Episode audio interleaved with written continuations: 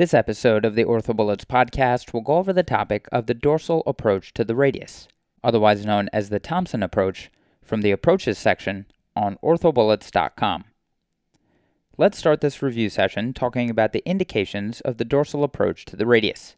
In terms of access, the dorsal approach to the radius provides exposure to the posterior aspect of the radial shaft.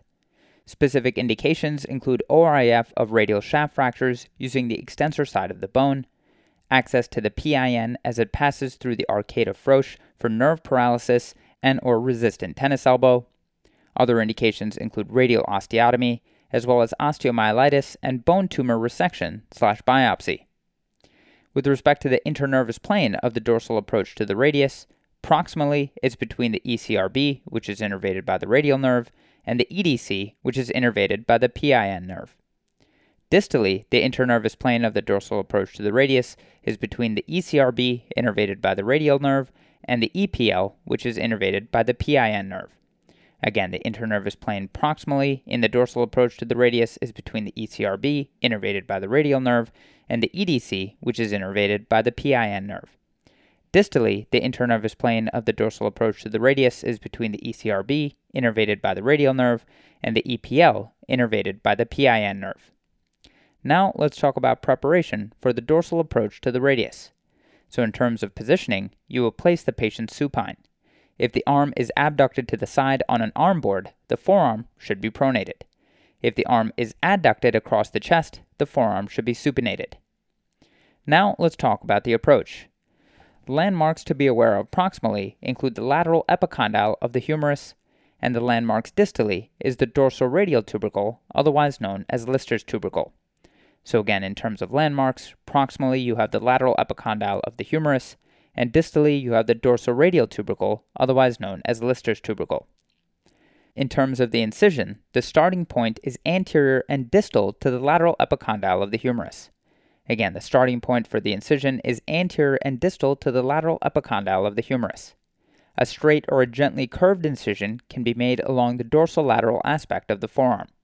Be aware of the superficial radial nerve and the cephalic vein distally. Finally, you will end the incision just distal and ulnar to the Lister's tubercle. Now let's talk about the superficial dissection, and we'll talk about it in terms of the proximal third, middle third, and distal third. So the superficial dissection in the proximal third will involve incising the fascia in line with the skin incision using the interval between the ECRB and the EDC to reveal the supinator. Moving on to the middle third, you will identify the abductor pollicis longus or APL and extensor pollicis brevis or EPB emerging between the ECRB and the EDC. Finally, moving on to the distal third, you will undermine the APL and EPB tendons medially to identify the plane between the EPL and ECRB.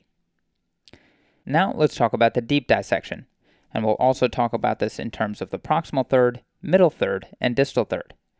So in the proximal third for the deep dissection, you will identify the insertion of the supinator by turning the arm into full supination. Remember that supination moves the PIN away from the area of deep dissection. You will then incise the insertion of the supinator along the radius and subperiosteally strip the supinator off the bone to expose the proximal third of the radius. For more proximal exposures, two deep approaches exist to protect the PIN. This includes dissecting proximal to distal and dissecting distal to proximal. So when dissecting proximal to distal, you will detach the origin of the ECRB and ECRL from the lateral epicondyle and identify as well as dissect the PIN as it enters the supinator muscle. When you're dissecting distal to proximal, you will identify the nerve as it exits the supinator and dissect it proximally out of the supinator substance. Moving on to the middle third of the deep dissection, make the incision along the superior and inferior borders of the APL and EPB.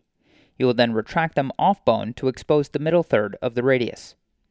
Finally, moving on to the distal third, separating the ECRB and EPL will directly lead to the lateral border of the radius. Keep in mind that part of the interosseous membrane may have to be removed to approach the radius. Now, let's end this review session talking about some dangers and the structures to be aware of include the posterior interosseous nerve, which is a branch of the radial nerve, and the posterior interosseous artery. So, posterior interosseous nerve injury is usually from retraction. In 25% of patients, the nerve actually touches the dorsal aspect of the radius. Keep in mind that plates placed high on the dorsal surface may trap the nerve. And remember that the PIN must be identified within the supinator muscle. Finally, the posterior interosseous artery accompanies the PIN along the interosseous membrane in the proximal one third of the radius. Okay, so now that we've gone over the major points about this topic, let's go over one quick question to apply the information and get a sense of how this topic has been tested on past exams. The proximal aspect of the posterior approach or Thompson approach to the radius involves what surgical interval?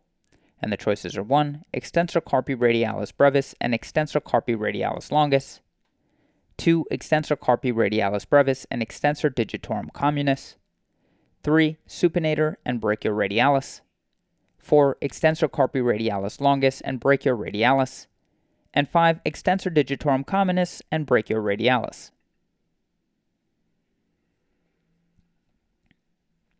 The correct answer to this question is 2. Extensor carpi radialis brevis and extensor digitorum communis. So the Thompson or posterior approach to the radius involves the interval between the radial nerve and the posterior interosseous nerve, which is a branch of the radial nerve proper.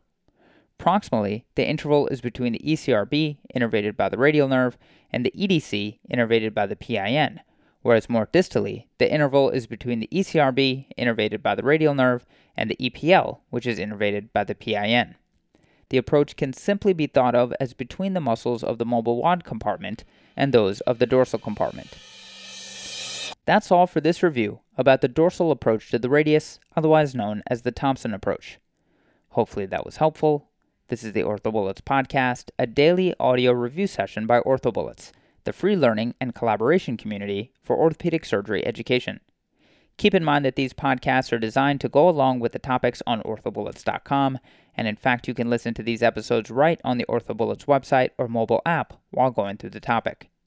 If you've gotten any value from the OrthoBullets podcast so far, please consider leaving us a five star rating and writing us a review on Apple Podcasts. It will help us spread the word and increase our discoverability tremendously. Thanks so much, and we'll see you all tomorrow.